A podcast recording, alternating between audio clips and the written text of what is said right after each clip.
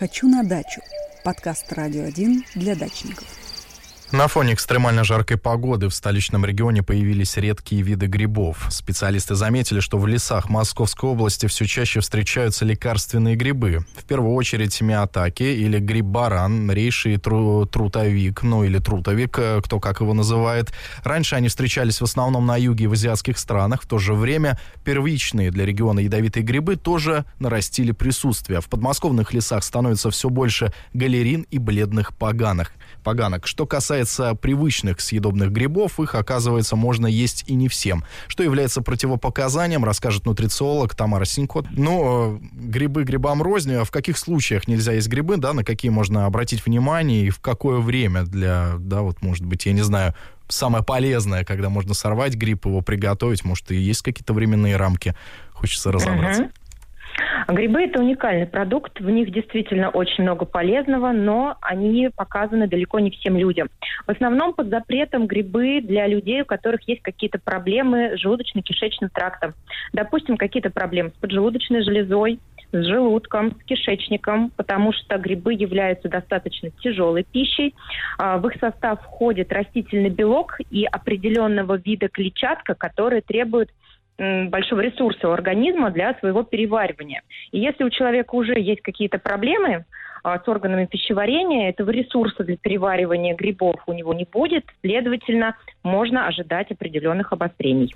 Угу. В подмосковных лесах вот как раз стали появляться лекарственные грибы. Большинство из них известно нам благодаря там азиатской кухне, например, э, миотаки и рейши. Вот я, честно говоря, с такими не сталкивался, но может вы нам что-то расскажете про них.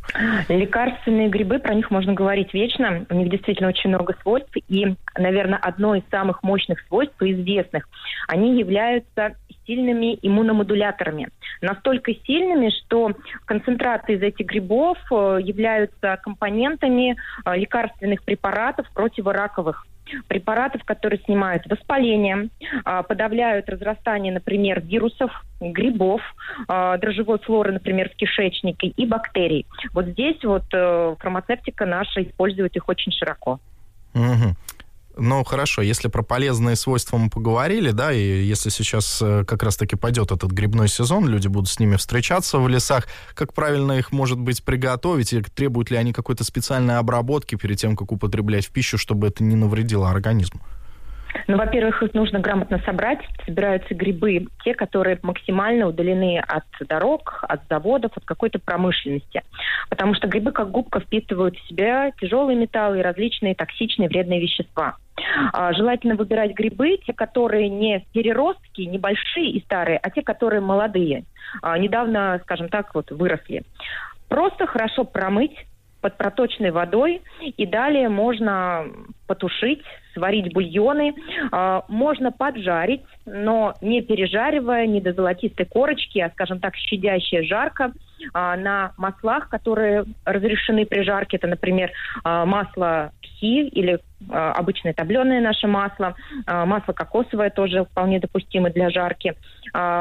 Вот, наверное, лучшие способы для приготовления. Но, опять же, не переедать. Это не пища, которая должна быть в рационе ежедневно. Угу. Тамара, как думаете, азиатская кухня может стать традиционной для Подмосковья, учитывая, что вот такие вот интересные виды у нас растут?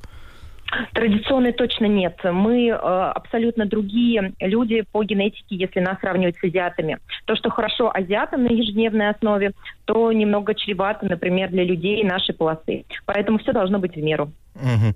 Еще один такой момент в финале спрошу. Вот э, иногда замечаю, некоторые люди, я не знаю, во что они верят и что читают, они говорят, что там и мухоморы можно есть, если их правильно приготовить. То есть действительно есть ряд там а, грибов там и ложных, поганых, которые действительно при приготовлении могут идти в пищу. Вы так считаете, это правильно или же нет? Все есть яд и все есть лекарство. Дело в дозах но что касается поганок и мухоморов, это максимально ядовитые грибы. И чтобы как-то самому рассчитать дозу, которая тебе, тебя не убьет и не навредит, это невозможно. Поэтому я рекомендую всем не связываться с такими вещами, либо действовать э, рука об руку со специалистом грамотным опытным врачом. Угу.